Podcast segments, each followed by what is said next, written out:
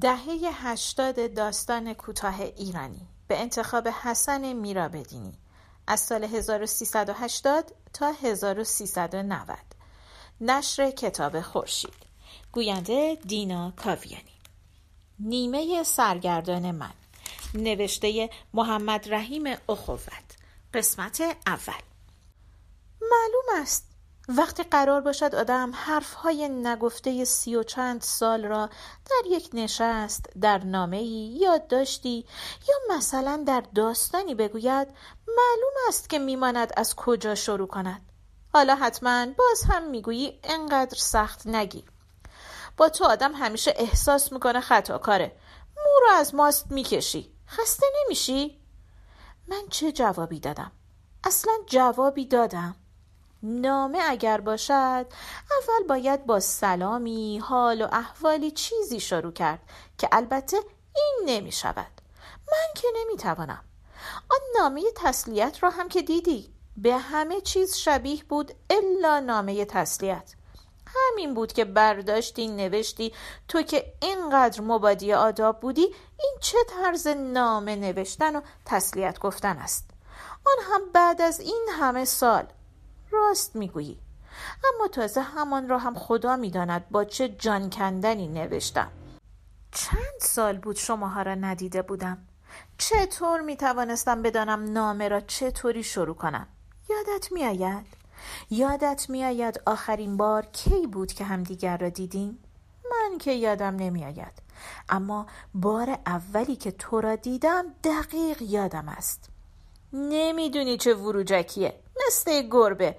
ده سالشو نمی‌دونم یا یازده سال. خوشگله؟ آره فقط لاغره. استخونه خالی. قدش قد منه. مامانش خوشگلتره. تازه آمده بودید آنجا. خانه حاج آقا. یادت هست؟ هنوز تابستان بود. اما نه از توت ها چیزی مانده بود نه از گیلاس و زردالو به آن درخت توت بزرگ که سر به آسمان کشیده بود و شاخه هاش پهن شده بود روی پشت بام حتی یک دانه توت هم نمانده بود. روی آن شاخه های بالا کلاق ها لانه ساخته بودند. از انجیرها هنوز تک و توکی به شاخه ها بود اما چنگی به دل نمی‌زد. همین بود که چند روز آنجا پیدام نشده بود. صداش بد نیست قشنگه. با خودش باشه تنها همش یه چیزی می‌خونه. فریبورس که آمد همان اول فهمیدم می‌خواهد چیزی بگوید که دل توی دلش نیست. می‌دانستم باید بگذارم خودش به حرف بیاید. حالا که فکرش را می‌کنم می‌بینم من همیشه میگذاشتم دیگران خودشان شروع کنند. وقتی گفت مستجر آمده برای اتاقهای بالا یخ کردم. همش همین. بعد وقتی دوتایی رفتیم توی دالان که انارهای نرسیده را دور از چشم دیگران بخوریم و بخندیم تازه حرف اصلی را زد. دختری داره برق و بلا کوچیکتر از ماها اما مثل گربه از درخت توت بالا میره. از همان وقت دل توی دلم نبود که بیام. راست می‌گفت. می‌گفتم نرو بالا. نزدیک خونشون بری میریزن دورت. هنوز میبینمت که پاها روی یک شاخه و دستها به شاخه بالایی قشقش خندت میان شاخ و برگ درخت میپیچد. گفتم که من نمی‌توانم نامه بنویسم. آن هم برای کسی که راستش نمی‌شناسم. اصلا من اهل نامه نگاری نیستم. نوشتن چرا؟ اما نامه نگاری نه. آن روزها هم آن دفترچه های چهل برگی جلد کاغذی را مدام پر می کردم و می چیدم روی هم. اسمش را گذاشته بودم آش در هم جوش. یادت می آید؟ پیله می کردی که می خواهم بخوانم. می گفتم خودم می خانم برات. می گفتی نه خودم. می خندی همش را. می خندیدی و می گفتی بی هیا مامان می‌دونه اینا رو براش می نویسی؟ می‌گفتم کی؟ قشقش خنده را سر می‌دادی. مامان دیگه من که می‌دونم این خانوم کیه. شروع می‌کردم به آسمان ریسمان بافتن. تو فقط می‌گفتی کلک. همیشه مشتاق نوشتن بودم اما نامه نوشتن برایم سخت بود. مثل حرف زدن. همین بود که فقط هی بگویم میریزن سرت نک می‌زنن تو چشات. ترسو. خونشون اون بالا بالا هاست کاری ندارن به ما که. حالا چرا من دارم اینها را می نویسم یعنی قرار است از اول تا آخر تمام آن چیزهایی را که میدانی و نمیدانی بنویسم. نه. من از این ارزه ها ندارم. فقط می‌خواهم دوباره آن دخترکی که میشناختم برایم زنده شود تا بدانم برای کی دارم می‌نویسم. آدم برای یک مخاطب ناشناس که نمی‌تواند نامه بنویسد. می‌تواند؟ همش یا یه چیزی می‌خوره یا یه چیزی می‌خونه. از همان روز اول همش حرف تو ورد زبانش بود. هنوز خودت را ندیده بودم که سیر تا پیاز کارها و عادتهات را می‌دانستم. پاک هوایی شده بودم. خوابیده بودیم روی تخت امه بزرگه. اتاق بوی نفتالین می‌داد و دواهای قدیمی. ملافه بوی زیره می‌داد. من لب تخت بودم. فریبرز پهلوی دیوار. تو ایستاده بودی بالا سر من. صورتت را نمی‌دیدم اما حتما به فریبرز نگاه می کردی که لودگیش آنطور گل کرده بود. رویم را که به این طرف می درست روبروی زانوهات بود. پاهات لخت بود و سفید. سر کنده های زانو سیاه بود و کثیف. با آن دامن کوتاه دخترکانه و آن جوراب های سفید ساق کوتاه ایستاده بودی پهلوی تخت. روپوش مدرسه روی شانهات بود. چه کار می کردی که فریبرز آنطور لودگی می کرد دستش را گرداند روی سینم و بغلم کرد. پاش را هم انداخت روی رانهام صورتش را چسبانده بود به گردنم و بالا را نگاه می کرد به تو. سرم را بالا کردم و نگاه کردم به تو. چشمهات می خندید ساکت ایستاده بودی او را نگاه می کردی فریبرز تو را نگاه می کرد و مرا فشار می داد. آفتاب صبح آمده بود تا میان اتاق. سایه شاخه های بیبرگ توت افتاده بود روی پشت دری های سفید. نوری سفید و مات پهن شده بود روی فرش اتاق. همیشه این موقع سال اولین شعاع آفتاب میآمد توی اتاق امه بزرگه. زمستان بود ماه رمضان بود. بعد از سحری و نماز تا دیر وقت میخوابیدند. امه بزرگه نبود. نمی‌دانم کجا رفته بود. مسافرت یا خانه این و آن. گاهی دو سه روزی جایی میماند. مجرد بود و همیشه مریض احوال. هنوز تا وقت مدرسه نیم ساعتی وقت داشتیم. من و تو آماده رفتن بودیم. فریبرز هنوز با لباس خانه بود. همیشه سر به هوا بود و دیر می جنبید. برعکس من. وقتی بالاخره رفت لباس بپوشد خودم را کشیدم کنار. نشستی لب تخت. بوی عطر می‌دادی و تعمی که هنوز توی مزاقم مانده. با اینکه بزرگتر از تو بودم مثل بچه خوابیده بودم آنجا و تو مثل مادری خم شده بودی روی من. در زمینه پشت دری های سفید پر از آفتاب موها کنار صورتت آویزان بود.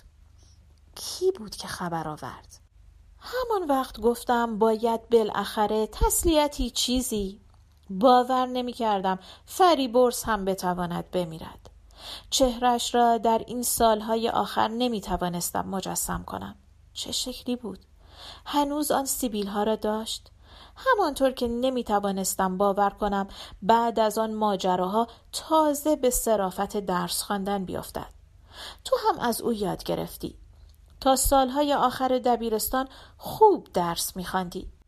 بعدش زدی زیر پل همه چیز. بعد از دیپلم می‌گفتی مامان تنهاست. بهانه بود. لابد راست میگی. اما من اهلش نیستم که بشینم درسم و بخونم و بعدم با یه الدنگ عروسی کنم که بگذاره بره. مثل بابا. مامان چی گفت ازدواج نکرد؟ ازدواج نکرد؟ شوهر داشت خب. اسمش که بود؟ باور کن وقتی به هر جان کندنی بود همان دو سه سطر را نوشتم هیچ اینها یادم نبود. فقط این را می‌دانستم که از شما دو نفر آدم مهالود که حالا سایهای مبهم در یادم مانده بود یکی رفته و باید به آن دیگری تسلیتی گفت. حتما اگر توانسته بودم آن سالهای آخر را یک طوری کنار بزنم آن پسرک سبز روی گرم و گیرا پیداش می‌شد و آن وقت نوشتم به قول تو انقدر خشک و سرد نبود. قبول دارم. آنقدر خشک بود که راستش فکر نمی کردم رقبت کنی همش را بخوانی. چه جای اینکه جواب بدهی. گیرم یک سال و چند ماه بعد. حالا می‌فهمی چرا رفتم سراغ آن روزهای دورو نامه تو هم چندان گرم و گیرا نبود کوتاه بود اما همان را هم انتظار نداشتم. اولین نامه ای بود که از تو میخواندم. با این همه با همان چند جمله توانستم آن لانه ریخت و پاش را مجسم کنم. شیشه های خالی روی میز لیوان های کثیف دمپایی ابری ملافه چروک و دو شاخه گل تر و تازه توی گلدان را.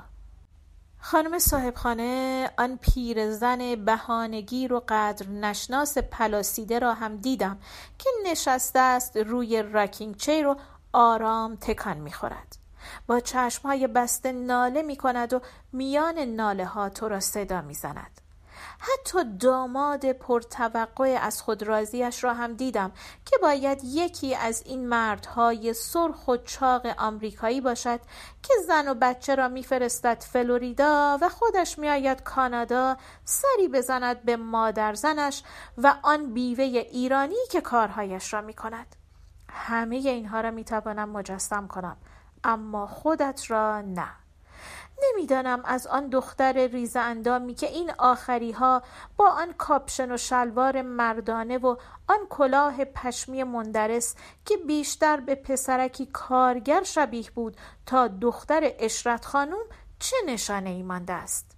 نکردید این آخری ها عکسی از خودتان بفرستید.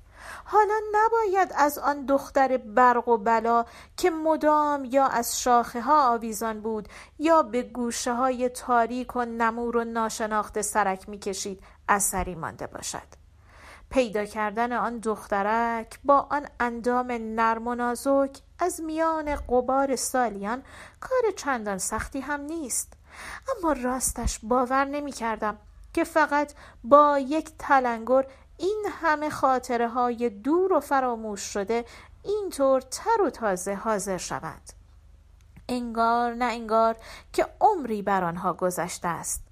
تمام آن روزها و لحظه هایی که خیال می کردم فراموش شده و هرگز دوباره به یاد نمی آیند گویا همین پشت و پسله ها در زوایایی که از آنها بیخبریم پنهان شده بودند و حالا که خود را به جریان وارونه زمان واگذاشتم فرصت یافتند تا خود را نشان دهند باور کن اگر جلویشان را نگیرم و بگذارم بیایند و بنشینند در میان این سطرها این نامه دور و دراز از این هم که هست درازتر می شود آن وقت می‌دانم که به خواندن آن رقبت نمی کنی و نیمه خوانده رهاش می کنی.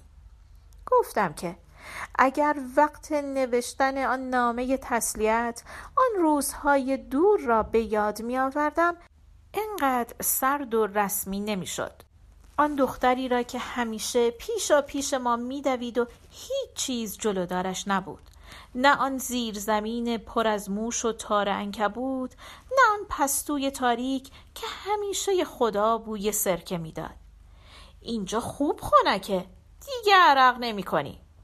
اما باز هم دست هام خیس عرق می شد و چقدر کلافه می شدم. شاخه ها باریک بود و زیر پا خم می شد. سر اون شاخه پره. یه پا بزنی میریزه له میشه همش. خاکی میشه تکون نده میریزن مانده بودم میان زمین و هوا. آفتاب صبح هنوز گرم نبود. از میان شاخ و برگ درخت توت پولک پولک می‌شد و میریخت روی آب حوز اشرت خانم خم شده بود روی آب حوز انعکاس آفتاب و موج آب بود یا موج سینه ها در آن پیراهن بنفش. محرم و نامحرم حالیش نیست اصلا. با سر و سینه اوریون و پای لخت و پتی تو حیات میچرخه که چی؟ این که همش چادر نمازش رو کلش ام خانوم چادر نماز؟ کدوم چادر؟ اسمشه که چادر سرش می‌کنه. با چادرم که باشه تمام جونش پیداست. دلتو پاک کن مادر. کاری نداره به کسی که. مردا که باشن اصلا نمیاد پایین. نمیاد. این که همش تو حیات میچرخه. ام خانوم حالا پا کردن تو کفش این زن تنها و بی زبون. چی کارش داریم مادر؟ بی آزاره. همش تو خودشه. مادر جون شما دیگه چرا؟ حالا بعضیا رو میگیم جوونیه و خامی. حرف خدا و پیغمبر هم که قربونش برم هیچ وقت به گوششون نمی‌خوره. همش شده گلدوزی و شیرنی پزی شما دیگه چرا؟ شما که مسجد و مجلستون بجاست شما هم میگین کاری نداره به کسی؟ ام خانوم بود دیگر هنوز چهل سال هم نداشت اما در آن دنیای ترشیده که یک سرش شیر سنگی چهل دختران بود و سر دیگرش نظری پزان پیرزنها در ایوان سلطان بخت آقا شده بود یک پیرزن هفتاد ساله یادت که میآید یا شاید هم اینها همش ساخته ذهن من است اگر آن روزها را به یاد می آوردم و آن بانوی تنها و با شکوه را نامم آنقدر سرد نمی شد. مانده بودم میان زمین و هوا. بالای سرم دختری با شلوار قهوه‌ای و پیراهن زرد نازک به شاخه ها آویزان بود. پایین پایم. زنی با بازوهای اوریان خم شده بود روی آب حوز میان سایه و آفتاب. نگاهی به بالا داشتم نگاهی به پایین. فریبرز با اموجان و زنمو رفته بود مشهد. خوب یادم است. مامان با خانم جان و ام بزرگه نشسته بودند میان اتاق درو به سبزی پاک کردن و رشته بریدن لابد. بگذار راستش را بگویم. وقتی نامت رسید اصلا کسی را به این نام به یاد نمی آوردم. مخصوصا که پشت پاکت اسم کوچک را هم ننوشته بودی. فقط یک نام خانوادگی ناآشنا آن هم از کانادا. با این همه از همان جمله های اول تمام پرده ها کنار رفت. چطور می شود یک عمر را به همین راحتی فراموش کرد؟ من به درک. او هم براتون انقدر غریبه بود. شماها نبودید که آن روزها مثل دو قلوهای کل چغندری به هم چسبیده بودید. انگار همین دیروز بود. در این سی و چند سال این اولین بار بود که نامه ای است و دیدم. آن هم نامه ای چنین لبریز از غم قربتی سیاه. برای آب سبز و کثیف حوز هم دلت تنگ شده بود. آن توتهای شیرین و سفید و آن های خوشرنگ. تا اینجا بودی و با هم بودیم که نیازی به نامه نوشتن نبود. خیال می کردیم که نیست. بعد هم که شماها سرگرم آن غذایا شدید راهمان جدا شد. اگر چشمها را باز می کردیم پیش از آن هم راهمان جدا شده بود. اما سر و صدا که شروع شد دیگر قطعی شده بود. یادت می آید؟ یک شب همان اوایل کار هرچه دلش خواست به من گفت. تو هم نشستی و ساکت نگاه کردی. چه جوش و خروشی داشت. می‌گفت آقای مهندس آقا رضا قصابم هر وقت منو می‌بینه سرشو میاره نزدیک و می‌پرسه تازه چه خبر. اونم دیگه چشماش داره باز میشه. اما تو انگار نه انگار. فقط دلتو خوش کردی به اون کتابا و این لیوان آبجو. حالا تو می نویسی دانشگاه که می رفت همش حرف شما بود. چه دیر چه دور. همین است که همش مرا شما خطاب کرده ای اما من گفتم که با آن دخترکی بگذریم. پایان قسمت اول.